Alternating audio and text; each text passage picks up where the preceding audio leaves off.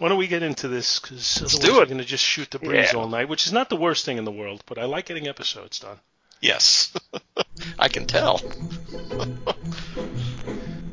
And now, it's time to sit back and enjoy The Two True Freaks Internet Radio Broadcast. Stop it!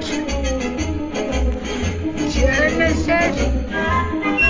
Oh, what's in the box? Disenfranchised by the modern comics industry, producer Paul Spataro, Doctor Bill Robinson, and Scott H. Gardner now ply the time stream in a never-ending quest to rediscover and reconnect with that unique brand of fun and excitement that can only truly be found in good old-fashioned, randomly selected comic book back issues. Journey with them now. Back, back to the bins. I got nowhere else to go! I got nowhere else to go! I got nothing else. Hello, everybody, and welcome to Back to the Bins. I'm Paul Spataro, and this time out, I am joined by my good buddy, Professor Alan Middleton. How you doing? Hello. I'm doing well. All things considered. You always have to say that here. I have no idea when you're going to release this, but uh, this is in the in the uh, the we call this the what the quarantine era, the COVID era, the COVID and quarantine. So, so you always the tongue. So you always have to say, pretty well, all things considered. Yeah, I don't I don't know if at some point I will get COVID, but so far right now I just have cabin fever. Exactly, I hear you, buddy. So. I uh, I just thought, what the heck? Let me call up the professor and see if he's in the mood to record an episode. And as always, he was. So. That's always available.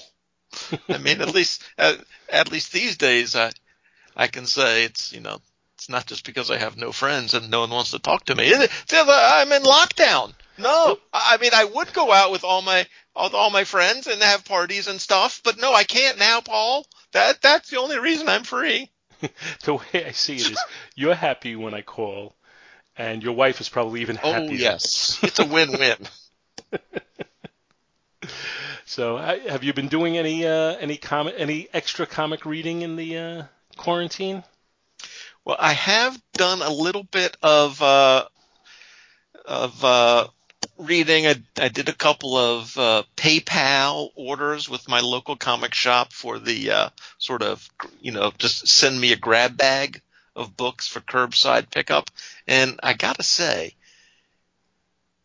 they pick books and also some sci-fi magazines that they have in stock.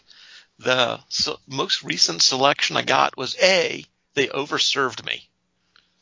I sent them X amount of do- I sent them X amount of dollars, and they put in about fifteen dollars more worth of stuff in the bag, and uh, and uh, much better selection than I would have made. So, tell you.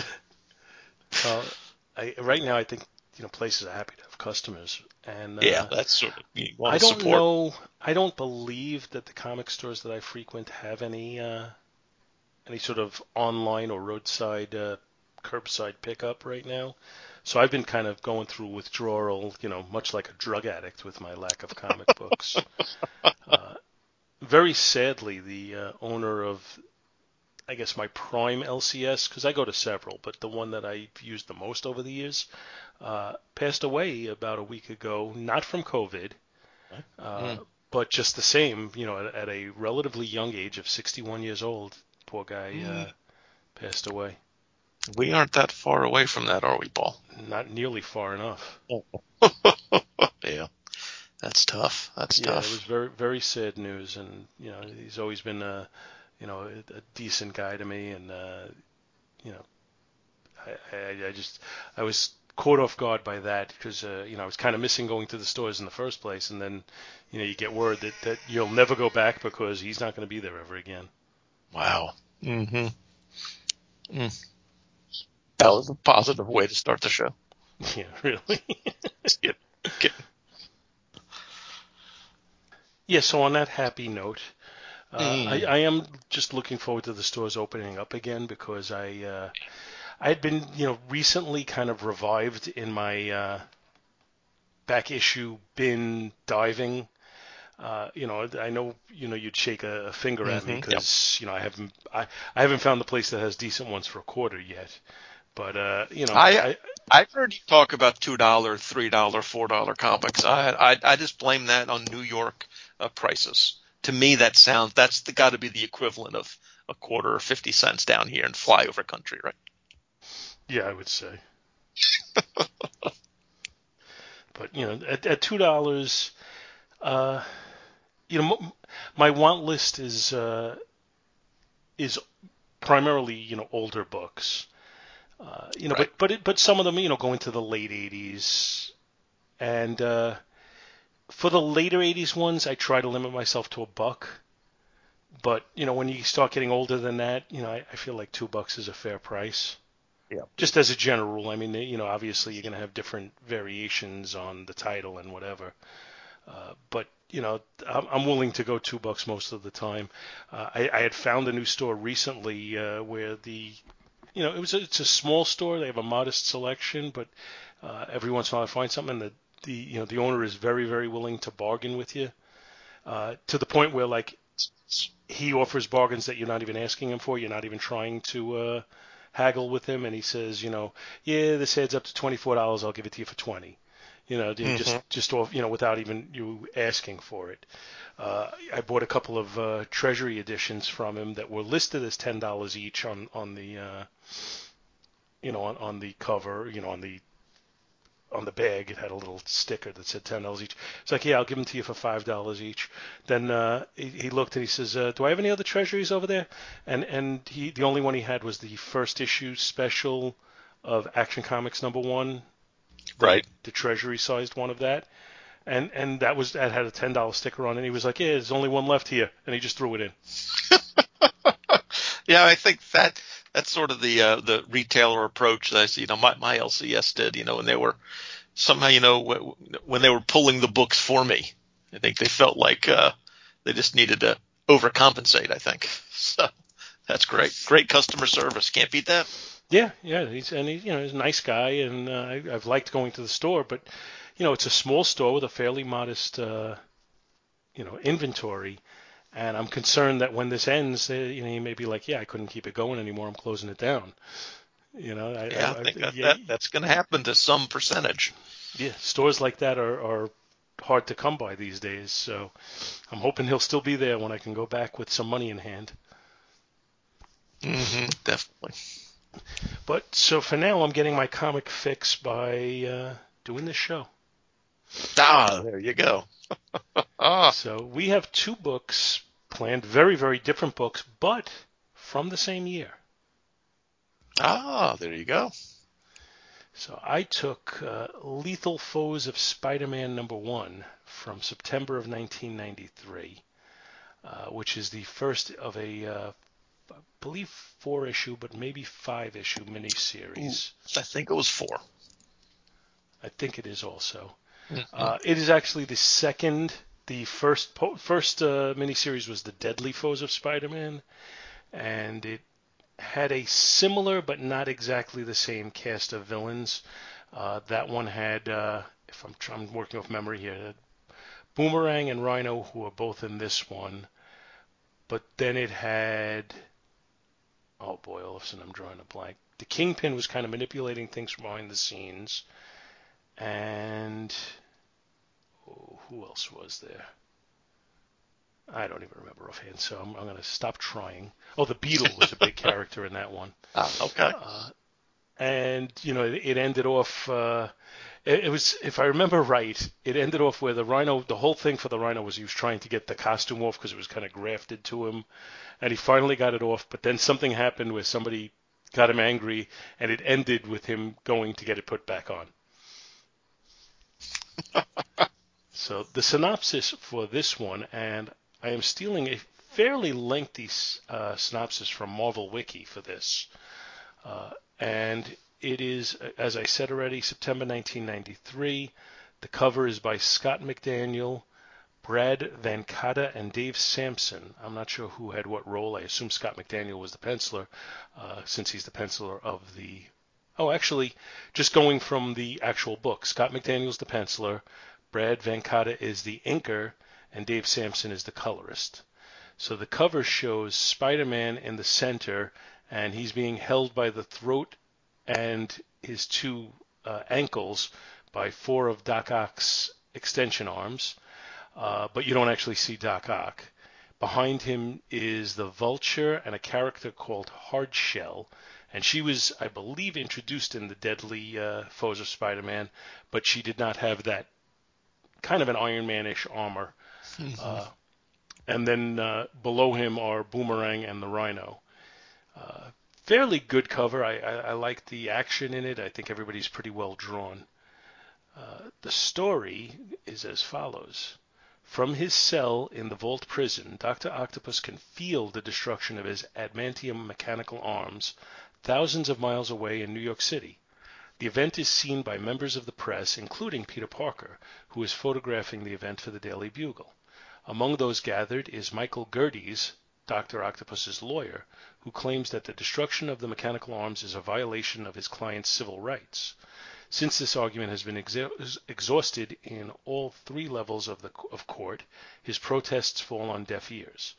Although the mechanical arms are destroyed, Otto vo- vows to get revenge, as greater power is soon in his grasp. Back in New York, the courts then destroy the original mechanical arms of Doctor Octopus. Otto feels pain from their destruction as well, and begins to rampage around his prison cell. This sets off the automatic defenses that spray him with knockout gas. As Octavius loses consciousness, Otto vows to get revenge against those who have tortured him. Later, back in New York, Spider-Man celebrates the forced retirement of one of his oldest foes, with the destruction of the mechanical arms of Doctor Octopus and his multiple life sentences. The Wall Crawler is convinced he will never see Otto, Octavius ever again. Apparently, the Wall Crawler is not familiar with the ongoing nature of comic books. While back in Colorado, Doctor Octopus awakens to find some telepathic force trying to invade his mind. He can sense the processor that allowed him to control his adamantium arms remotely had miraculously survived the destruction of the arms. As such, someone has managed to gain access to the signal to try and take over his mind. Doctor Octopus refuses and fights off the invasion of his mind. However, Otto decides that he could use the link to take control of the outside mind and force it to free him. When Octavius attempts to establish control again, he is contacted by, by the energy form of the Answer. The Answer apologizes for the painful intrusion, as he had grown desperate. He asks Otto to give him a moment to explain his situation. The Answer tells him that during the period when the Kingpin and his son Richard Fisk ran Hydra, he was the Kingpin's best assassin, being able to find answers for any problem. It was during this time the man who would become the Answer underwent experimentation to get superhuman powers. At first, it appeared as though it had no effect, and the Kingpin eventually returned to his operations in New York City. One day, the assassin was surrounded by enemies, and he was surprised when suddenly gained super strength and rock-hard skin, easily trouncing his attackers. Yet, when he returned home, he tried to lift up his fridge, but it wouldn't budge. A week later, he was able to leap out of the way of an exploding boiler. He soon discovered that his body could transmute into powers that could answer all a current problem. Feeling loyalty to the Kingpin, he returned to his employ as the Answer. He clashed with Spider-Man many times until he was seemingly incinerated by the villain known as by the vigilante known as Dagger. In reality, he discorporated into unconscious being of energy. That was until recently, when a cosmic dis- disturbance caused his awareness to return. Although the Answer is now self-aware again, he does not have a physical body. He finally found a means of communication. He now offers Doctor Octopus the means of building new mechanical arms and a means of escape in exchange for returning his physical form. The Answer determines that the solution to both of their problems can be the Atomic Research Center, the birthplace of Doctor Octopus. Octavius agrees to help him and then banishes the Answer from his mind so he can begin to plan. Later, in Lower Manhattan, Elias Hargrove, the last surviving member of Otto Octavius's family, receives a phone call from Otto's lawyer, Michael Gerties. Hearing what the lawyer wants, Hargrove agrees to, re- to the request. As he hangs up the phone, Elias fears that he is doomed. At the same moment, Lila Davis is released from Rikers Island after serving her time. On her way out, one of the guards tells her to stay on the straight and narrow, reminding her that she was legit before she was arrested and she can be legit again. Lila assures the guard that she will never see her in Rikers again. Shortly thereafter, Lila Davis has called together the Vulture, the Rhino, and Boomerang for her next criminal enterprise. Each member of her sinister syndicate has their own motivations. The Rhino seeks to earn enough money to bring his family to America. Boomerang is motivated by money and revenge against the Beetle, and the Vulture is seeking a cure for cancer. After hearing her proposal, the trio of villains agree to side with her, for now. After they go, Lila goes over photos and newspaper articles about her late husband, the Ringer. She recalls how she hates the Beetle for using her husband in a battle against Spider-Man, a battle that she blames for his later death at the hands of Scourge. She's upset that someone else has taken up the mantle of the Ringer and vows to get revenge against the imposter after she establishes a financial base to strike at her enemies. Meanwhile, the next day, at the Atomic Research Company in Yonkers, New York, Peter Parker takes a tour of the facility. He remembers the first time he came here years ago during his first battle with Doctor Octopus. On the tour, Peter asks about the accident that created Doctor Octopus. While she is hesitant to talk about the troubled part of the, their history, she tells him that they never found out what caused the accident. Not far away, Elias Hargrove works nervously as he still thinks he is doomed. Suddenly, Hardshell and her new sinister, sinister syndicate come crashing through the wall. They single out Hargrove and demand to know where the, they store the nuclear blaster. Elias tells him where to find it, and even though it is stored behind a four-foot-thick concrete wall, they easily get to it thanks to the Rhino charging through it. Although the Vulture manages to recover the weapon, he is ambushed by Spider-Man. However, the wall crawler is easily incapacitated by Boomerang and Hardshell. He is then rammed by the Rhino, who isn't concerned about sparing Spider-Man's life anymore. Seeing the situation, Elias saves Spider-Man's life by activating a plexiglass shield that can withstand the force of a nuclear explosion. The villains try to break through, but are forced to flee when they hear the police approaching. As Spider-Man speaks, Hargrove tries to speak, but he's too frightened to s- speak up for fear of reprisal from his cousin, Otto Octavius. An hour later in Central Park, the Sinister Syndicate's hideout, or hideout to make sure they haven't been followed. There they begin to squabble over who gets to hold the atomic blaster. In the struggle, the weapon goes off, prompting them to flee before they are discovered. They are unaware that the blast from their weapon had struck a nearby homeless man who has been living in the park.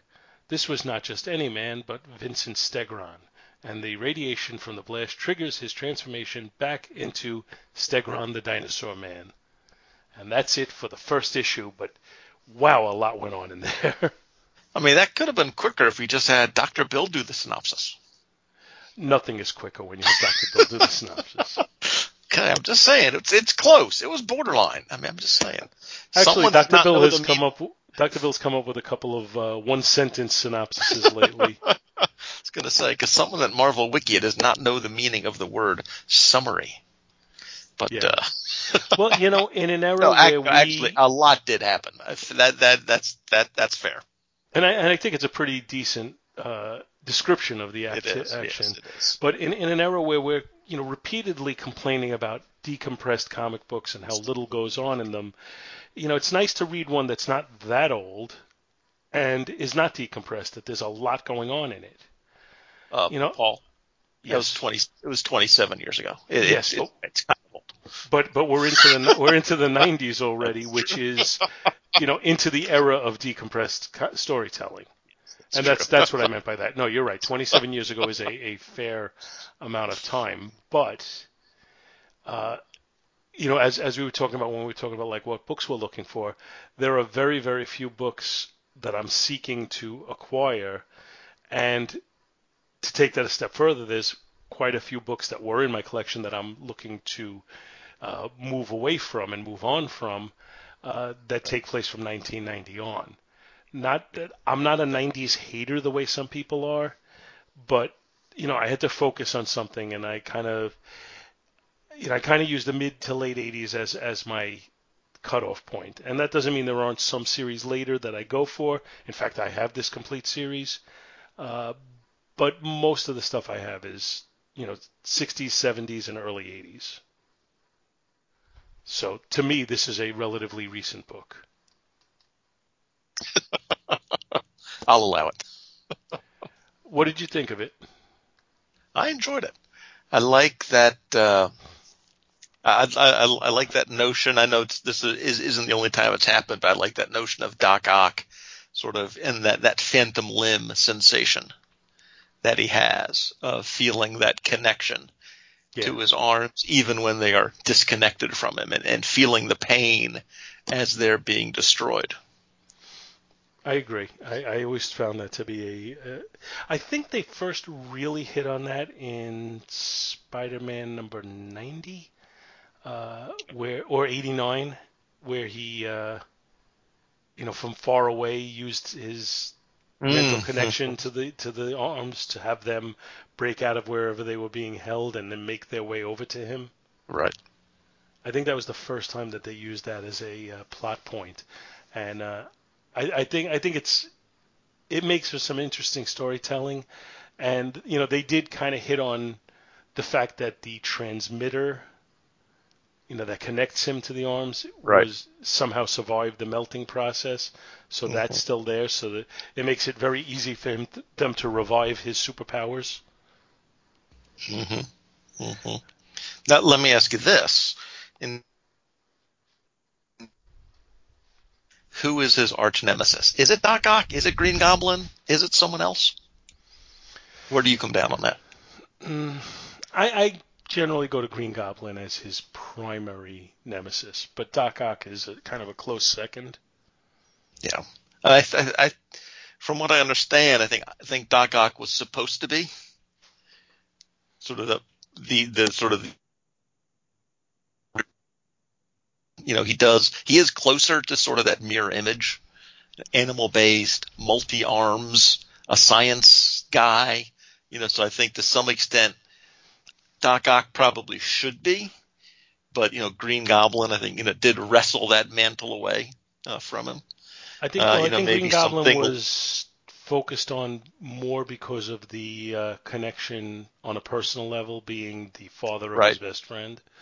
I think that, mm-hmm. that had more to do with it. But but Doc Ock, you know, the, the multiple arms aspect of it, I, I mean, I see where you're going with that, but I never saw that as a key factor. I think the science guy aspect of it is, is right.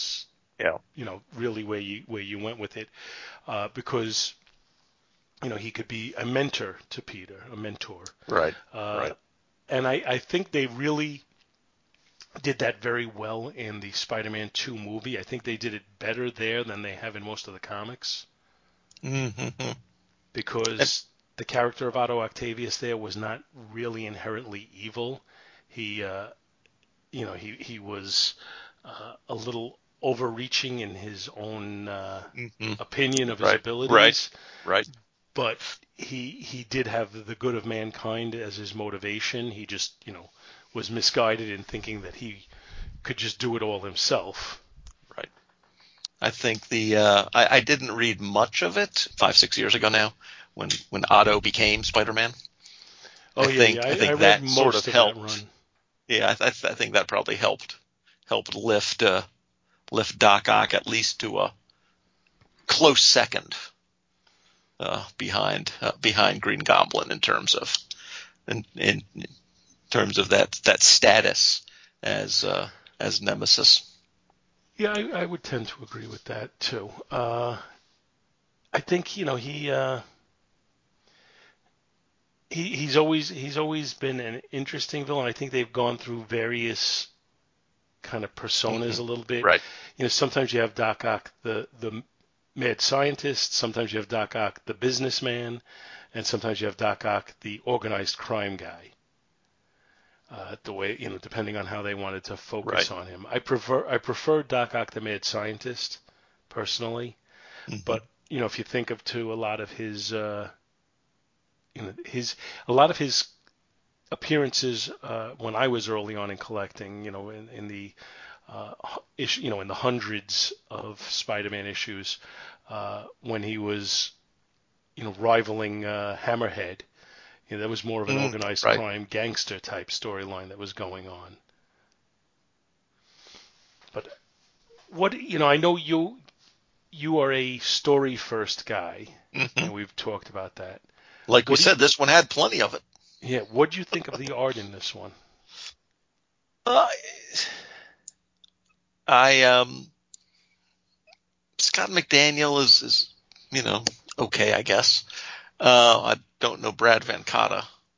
Um, you know, it was nineties-ish, and I, I, you know, I don't think that they really rose, elevated their game beyond standard nineties tropes. I would tend to agree with you. I think, I think he did on the cover. I think the cover is is by far the best. My favorite part was the rhino. I, I, what, what's that?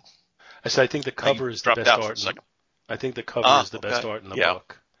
Yeah, I, uh, I, I think the cover is quite good because you've got, you know, a, you got a number of people there, so you have to make Spider-Man front and center, but you have to have the other villains there too, and you have to have Doc Ock as a big presence. And I think having just Doc Ock's arms was just a great artistic choice. I mean, it it literally takes one figure off of that you have to squeeze in. I mean, it makes it easier in that sense, but he's the guy in control. And and you can see by looking at the cover, I mean, his arms are physically in control of Spider-Man. So I liked I liked that, uh, you know, how, how, however the details of that cover came to be. Yeah, I, I, I think the layout of it is, is strong.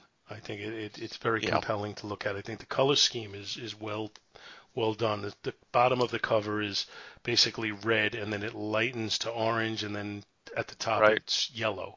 Mm-hmm. Uh, and I, I think it's it's it kind of pops, uh, and it, and it really does well with the colors of the respective uniforms, because by the time you get towards the top of it, you have mm-hmm. Spider-Man's red right. and the uh, red of uh, what's her name again? Uh, I lost already. Hardshell.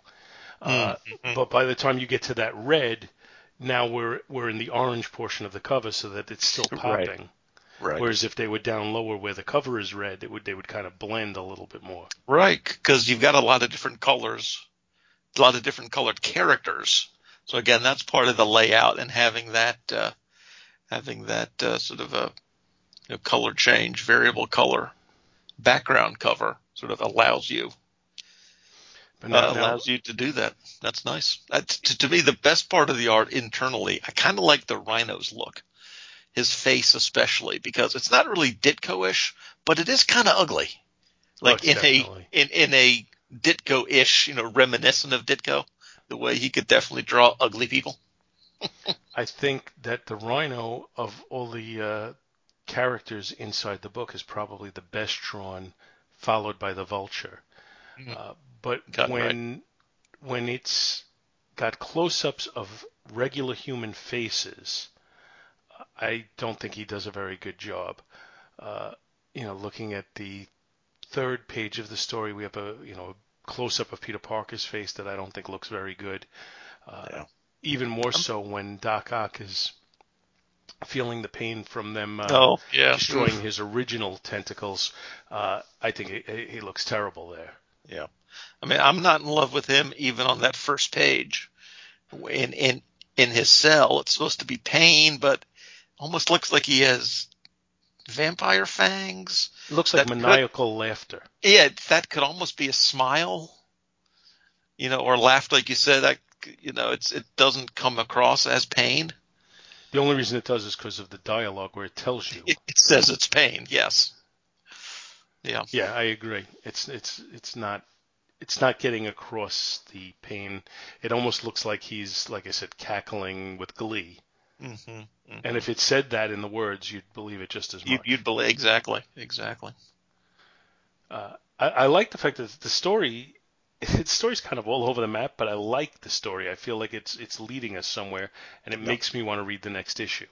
Agreed. Even though we're dealing with, you know, with the exception of Doc Ock, we're really dealing with, you know, lower level villains. You know, what, what do we have? Mm-hmm. Uh, you know, Vol- Boomerang. Yeah. I mean, the Vulture and the Rhino are, are B-listers. Mm-hmm. Maybe they're in that second tier. Yeah. And then, and then Vul- the Vulture's helped by the by the recent movie. He's probably lower. Would would would would be lower on the on the B team without that, maybe. And then the other ones are definitely below that. Yeah, I mean, Stegron is uh, St- Stegron is a lizard wannabe. Yeah. So, you know, we, we are dealing with lower level. But that was a dramatic reveal at the end. That was fun. Yes, it, it was, it, and it and it's it makes me want to read more. I, I you mm-hmm. know, I, I do believe the old axiom that there are no bad characters. Uh, you know, that no matter how lame a character could seem, uh, a good writer can come up with a good story for him or her.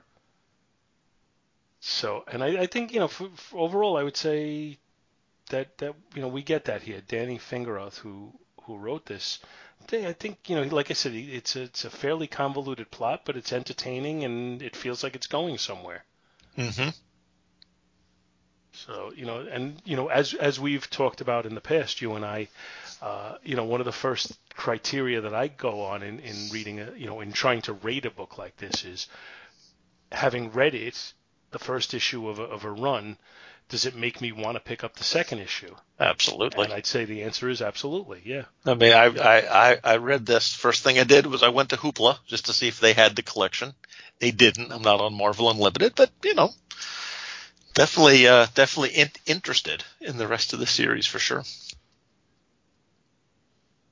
As as am I. Enjoyed it, yeah, enjoyed I, it. I, I have this series, but I haven't read it yet. So, so that that that's to well, come. You're, you're a quarter of the way there. Yes. Any other key points to mention in this? You know, I like I, li- I like team up books, especially I like villain team ups. I think um, I mean, one of my favorite books from the seventies was the old Secret Society of Supervillains, because mm-hmm. you know, I think part of the drama of this is that, you know, built into this situation is that none of none of these folks are uh, trustworthy. Yes, you know, uh, I mean, every, everyone on the team has the has the uh, capability. Uh, uh, uh, direct and indirect, to betray everybody else. So a villain team up has that just built into it. It has that. It has that specific uh, uh, situation, you know, built directly into it, and and that adds a drama, because you always, you know, always, you know, in the back of your mind is, you know, character X is gonna is gonna betray character. You know, who, wh- which of these guys is gonna sell out the rest of them first? I mean, that that is a plot point. I think you could take it even a step further. It's not that each one could. I think it's that each one is, each one is at some point is likely to. to. Yes, exactly. And that's different than you get with a superhero team up. Oh, absolutely. So I guess we might as well rate this. Uh, as far as the cover goes, I think it's by far the best art in the book. Uh, I think the cover is very sharp, as I said. I, I'm, I'm going to say it doesn't quite reach A, but I'm going to say a B plus. The interior art, alas, I do not feel as strongly about. Uh, some of the choices in, in, again, the facial expressions, I think are weak. Some of the detail work, I think, is weak as far as that goes. The coloring looks to be off frequently. Uh, and occasionally overly simplistic, especially since in this era we would have had access to computerized coloring. Uh, so the art I'm just not happy with. I also don't really care for this particular style that's mm-hmm. used in here. So it's not terrible, but it's not good either. And to me that feels like almost definition of average, so I'm going to just say C. On the artwork. Uh, the story, I think, is very entertaining. I think it is complex. There's a lot that goes on in, uh, what is it, twenty-four pages of story. Mm. Uh, so I, I'm going to give the story an A minus it's not quite epic, but it's really, really enjoyable. And I'm going to give the book overall, and I'm going to give it a B plus overall. Well, we are almost in lockstep on this one. I gave the the cover a, a B plus. Again, I think I think that sort of cool notion of having the presence of Doc Ock, but not having him physically there. Uh, you mentioned the, the gradient in the background, just as a cool choice to allow the various character costumes to pop. Uh, very good, uh, B plus uh, there. Again, the art, you know, it's a C. It's, you know, it, it just it it's nineties style art. It's not a terrible example of it, you know, in the negative way. It doesn't rise above it. It's just there, and that is sort of a C. Um, and, and I gave the story just a flat B. It's a really good setup, bringing all our teammates together, ends on a nice cliffhanger or reveal. The more I talk about it, maybe a B plus. It's, I mean, that's uh, I uh, really like that. I haven't read enough Spider-Man to know if there are, you know, gross violations of continuity or, or, you know, character development, that sort of thing. And, you know, even if there were, probably wouldn't be all that upset about it, because that sort of thing really doesn't upset me all that much anyway.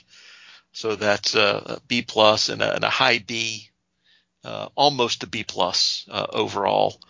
Um, you know, like you said, you know, the, the definition of success, especially for an issue number one, is uh, is wanting to read the rest of the series, and that was a, a definite mission accomplished situation here. Agreed. So what do you got for us today? Well, let me ask you this, Paul. I know you're a fan of sports in general, but I don't know if that extends to auto racing. Any interest in NASCAR or Indy or Formula One? Anything? No. Okay. So, I'm sorry to say no. Well, well, so I lived in Richmond, Virginia for fifteen years, so you sort of have to become a NASCAR fan uh, during that time. It's just sort of hard to avoid it. Uh, but growing up, for me, it was Indy cars, and then the last five, six years, I've really gotten into Formula One over from over from Europe. And so, uh, and I think a lot of that, in addition to Max, Matchbox and Hot Wheels, you know, toys, was because of the excellent animated series Speed Racer. So I asked that because I am covering the independent this time, The New Adventures of Speed Racer, number one, from Now Comics. And by now, we mean December nineteen ninety-three. And uh, so this is a definite all nineties, all number one episode. And I bought this one at the outrageous price of fifty cents. The local oh, used bookstore, record store, video store, slash probably other things. Uh, I'm not even sure. Want to know what else gets sold out of the back of that store, but uh, uh, Pulp Reality for a solid fifty cents. Loved it. Um, so we have uh, our cover by Chuck Vojkovic, Barb Kalberg, and Patrick Williams, with a you know greenishy teal sort of background showing speed, the team, and the Mach five, and those magic words, first collector's issue. Let me just point out, as a finance professional, a that's tenured, why it was so outrageously priced.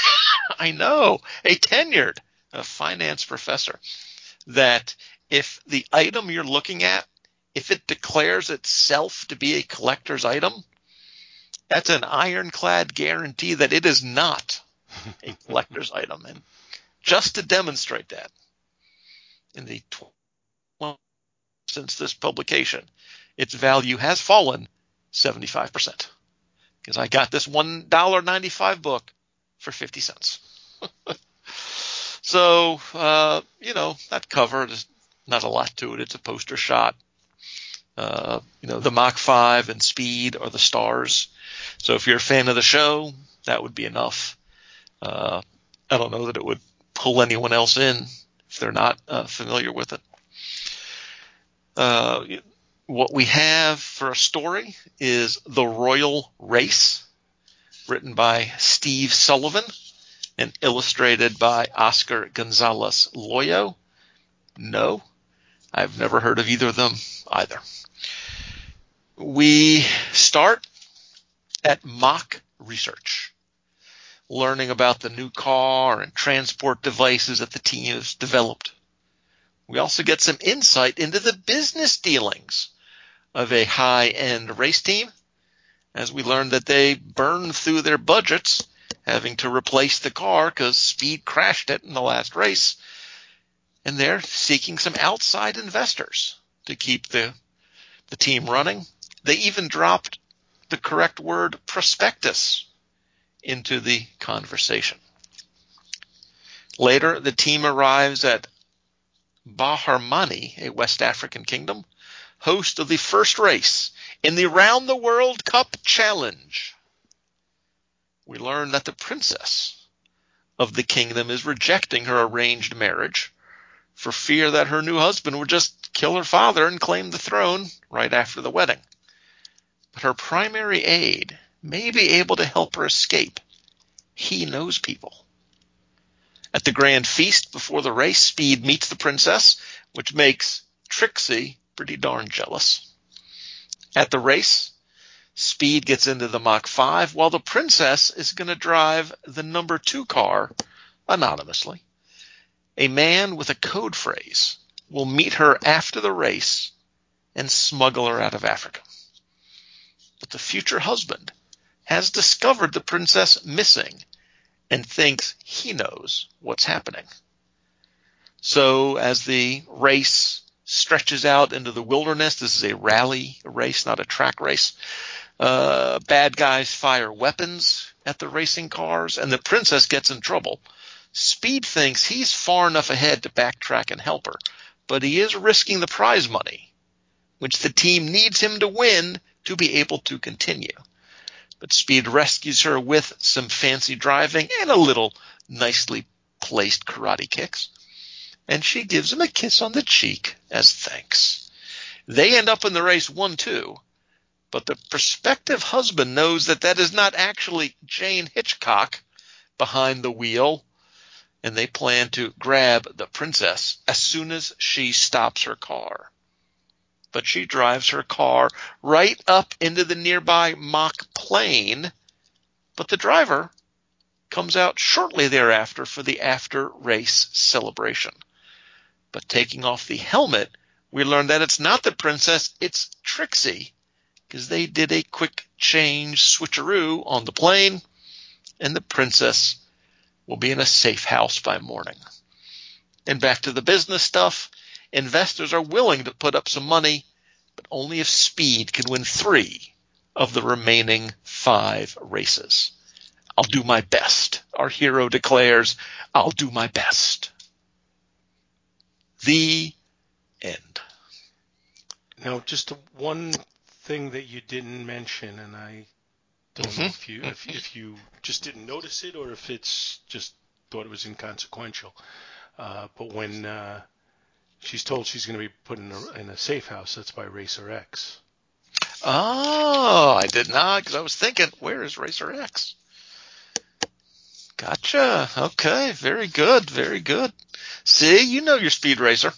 I watched Speed Racer as a young kid when you yes. know, the cartoon was on, and I kind of wish the character models were a little closer to yeah. what we had back then in the uh, – mm-hmm. I guess it was a Japanese cartoon.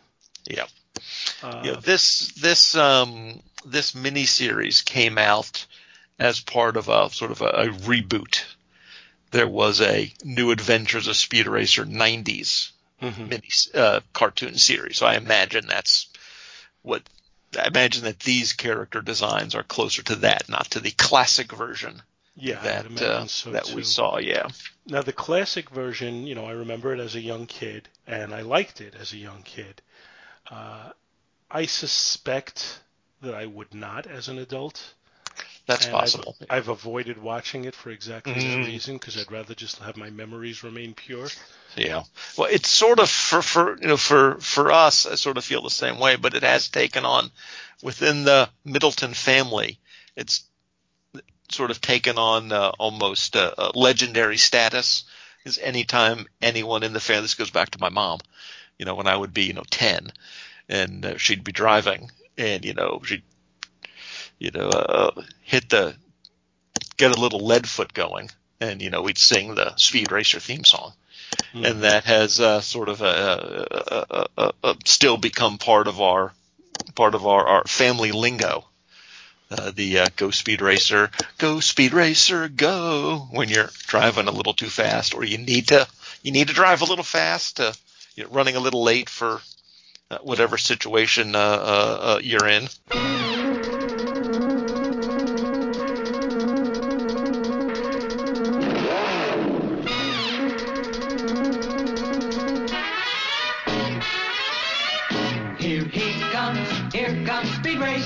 He's a demon on wheels. He's a demon and he's gonna be chasing after someone. He's gaining on you, so you better look alive. He's busy revving up the powerful Mach five. And when the odds are against him and there's dangerous work to do, bet your life's eraser to see it through. Go Speed Racer, go Speed Racer, go Speed Racer, go! He's up and flying as he guns a car around the track. He's jamming down the pedal like he's never coming back. Adventure's waiting just ahead. Go Speed Racer, go Speed Racer, go Speed Racer, go! That's that's one of our go-to uh, go-to catchphrases. But you're it's it's risky. Because thanks to our good friend Luke Giaconetti, I have been revisiting the Ultraman T V show, and that has surprisingly held up. But I do kind of feel that maybe Speed wouldn't. I I, I think you may be onto something there. Yeah, I, I, I, you know, when when they did the Speed Racer movie a few years back, which is by a few years, I guess probably like fifteen years back, uh, I personally didn't care for it, so that kind mm. of killed any desire I had to, uh, you know, ruin my childhood memories by seeing how, what I would imagine, rudimentary the animation was in the uh, original series. Maybe I'm wrong, but I don't imagine that I would be. Yeah, you a might big be. Fan right you now. might be. Yeah. but I, but I do, you know, I conceptually my memories of it are pretty solid. Mm-hmm. And I was, you know, I was like the mystery of Racer X, who is really Speed's brother, but no one knows it. Yes, spoilers. H- how no one knows it is beyond me, but no one is aware. Yes. uh, what is the the monkey? Is the monkey Chim Chim? Is that his name? Yes. Yep. Uh, the, because the, what do they call a person who's really good with cars in a garage? A grease monkey. Oh. So I think that's sort of where that concept. Well, let's make him a real monkey. Oh, give him a real monkey. And then the, the little brother I always found, I do remember I always found to be kind of annoying. Yeah. Which I think he was supposed to be, but yes. Know, I would say as as a younger brother myself, my sister would agree that we are supposed to be annoying. That is as, kind as of what my older siblings do. See? But uh, and and then I, I always found the Mach five to be just ultra cool. It's a pretty cool car. It's a pretty cool car. And drawn so slick, you know, the way, yeah. even yeah. even in the old version, I'm sure yeah. that would come across. Yes, I imagine that would still be the highlight. Uh, you know, this story honestly comes off as a story that's intended for a younger audience. Yes, yeah, that's, it's a cartoon. It, you can tell it's a cartoon tie-in. Even I, th- I think even, even in the art, you can tell it's a bit of a cartoon tie-in. So I think, you know, when I look at a story like this, I have to try and view it through the eyes of the intended audience, because I don't think this is meant for a totally wide audience. Um, you know, I, I guess the first aspect of it, just to kind of get it out of the way, is uh, the storytelling in here. Is it racist? It's um, it's it's not fully sensitive. I think I think it butts itself right up against racism. it's it's may you know I think its intentions are not racist, but I yeah. think the stereotypes are. Yeah, yeah, and it, and on a practical, I I don't know enough about my geography, but I would have thought this was more North African than Western West African in terms of sort of the desert. I mean, closer to a Middle East sort of situation.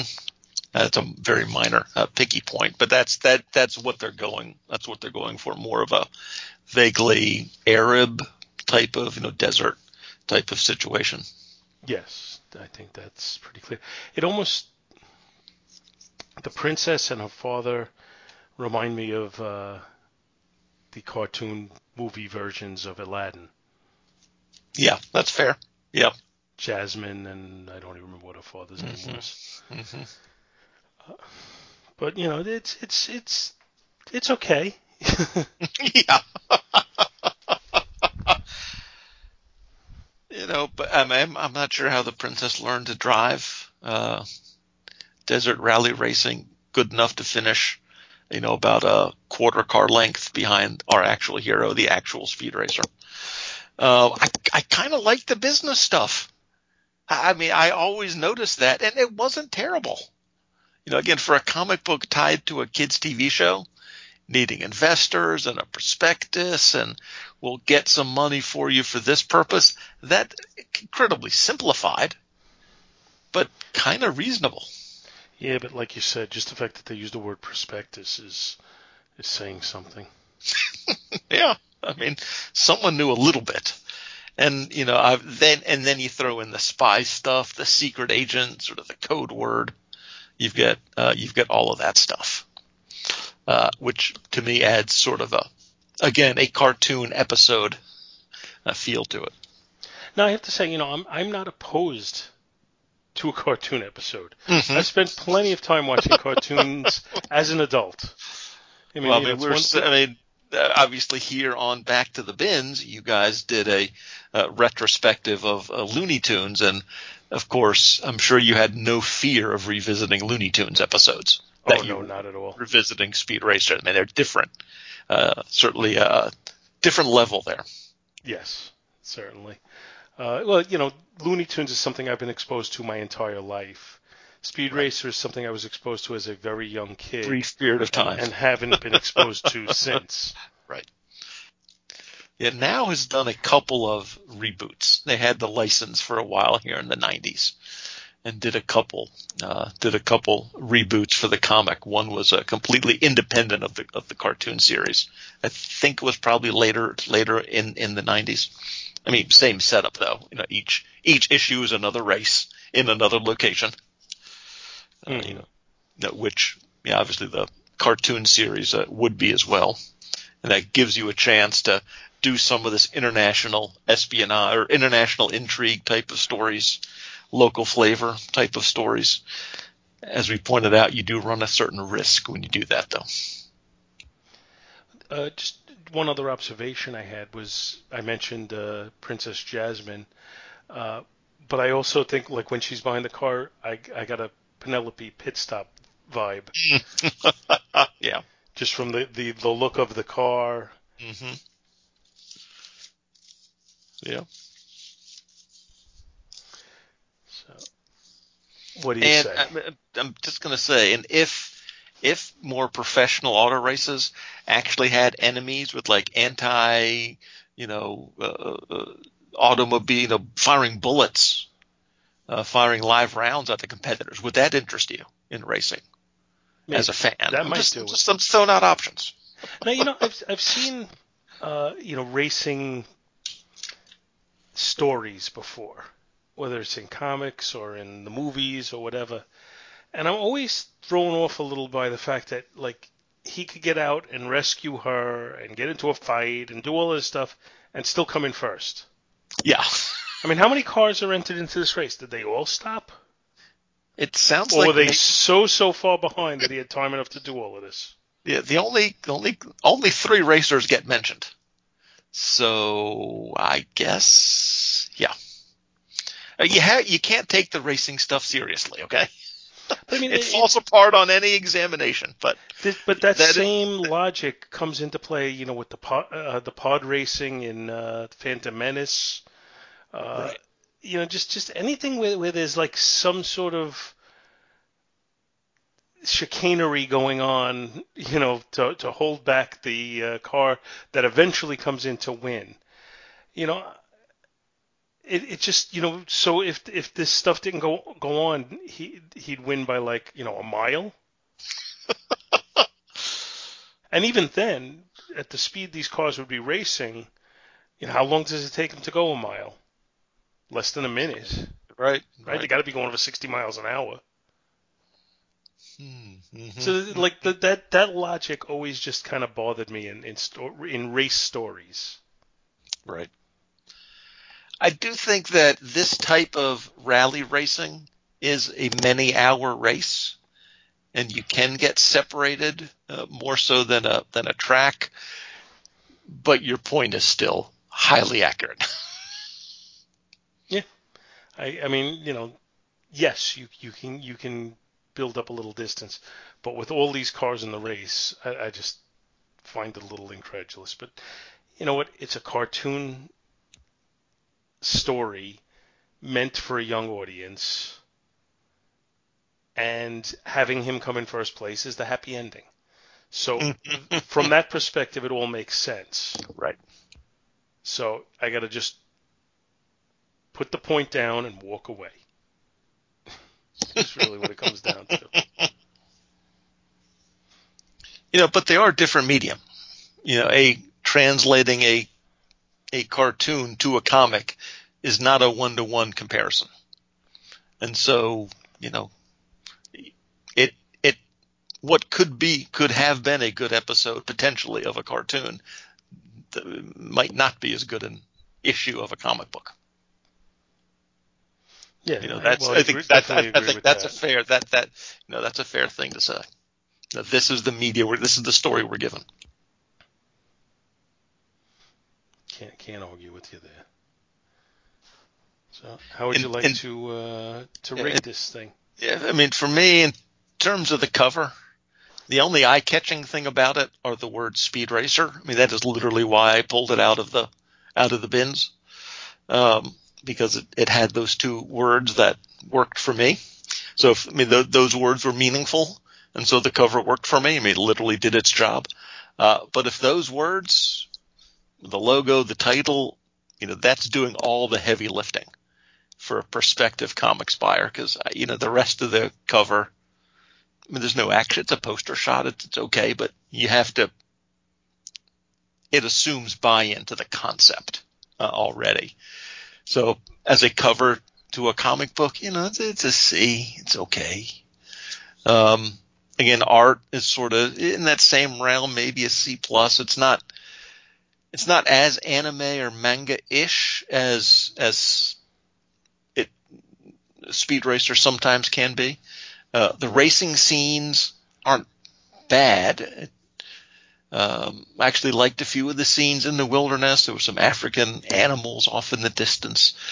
Um, the coloring is pretty like, kiddish, I think kid-friendly, simplistic.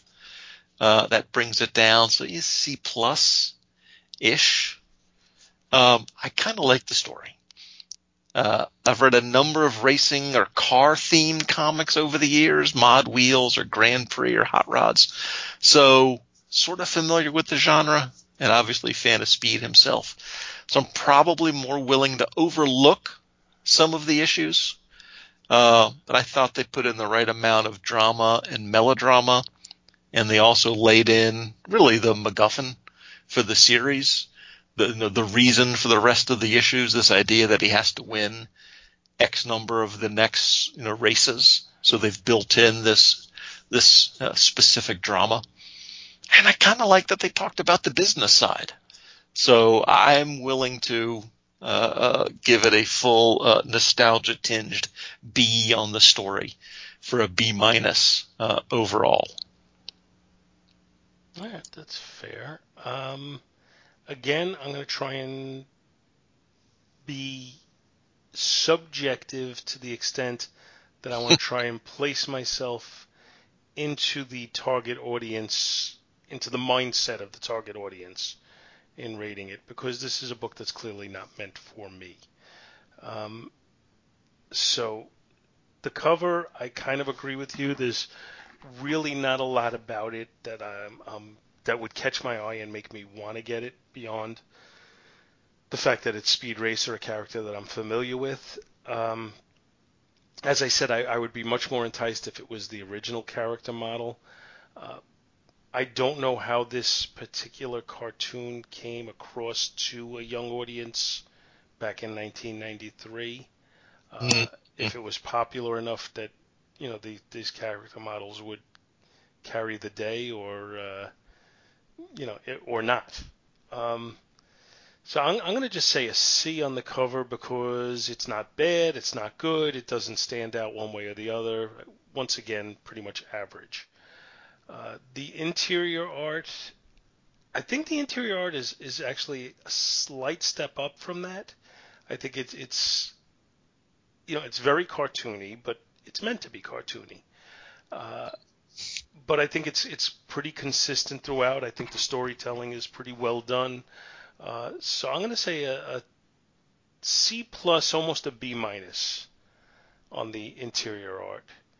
Uh, and story-wise, it's, you know, considering what you have to work with here with doing a car race on a uh, in a comic book as opposed to a, you know, an actual moving image, uh, I think it does a decent job of creating some tension. You know, the story is is got some intrigue to it, so I'm going to say a B minus on the story, and overall I'll give the book a C plus.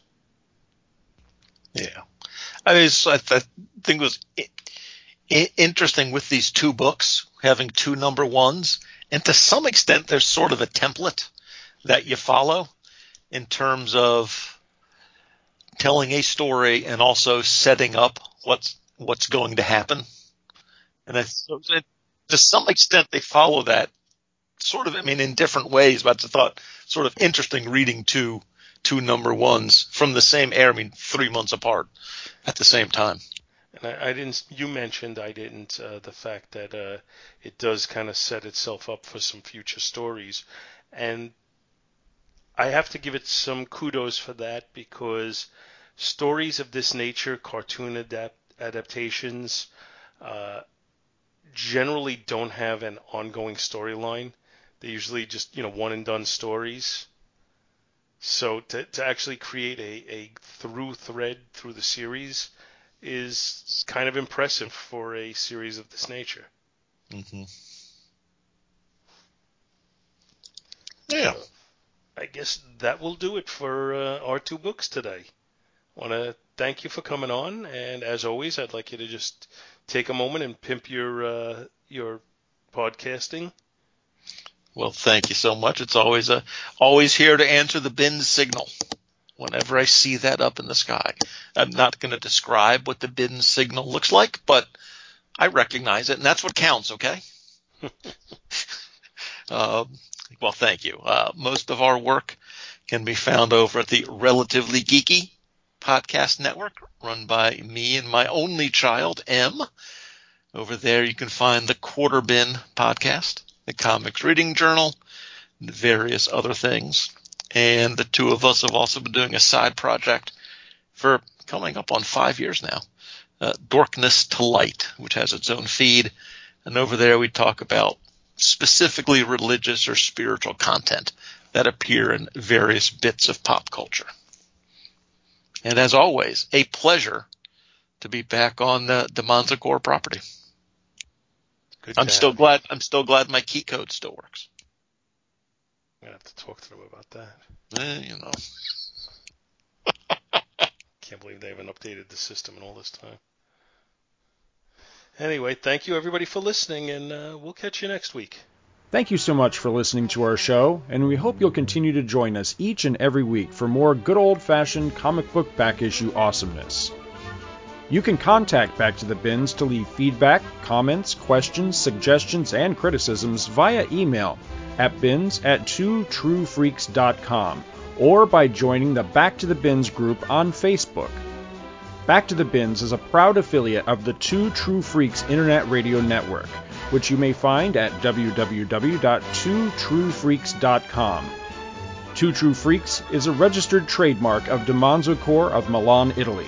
All rights reserved.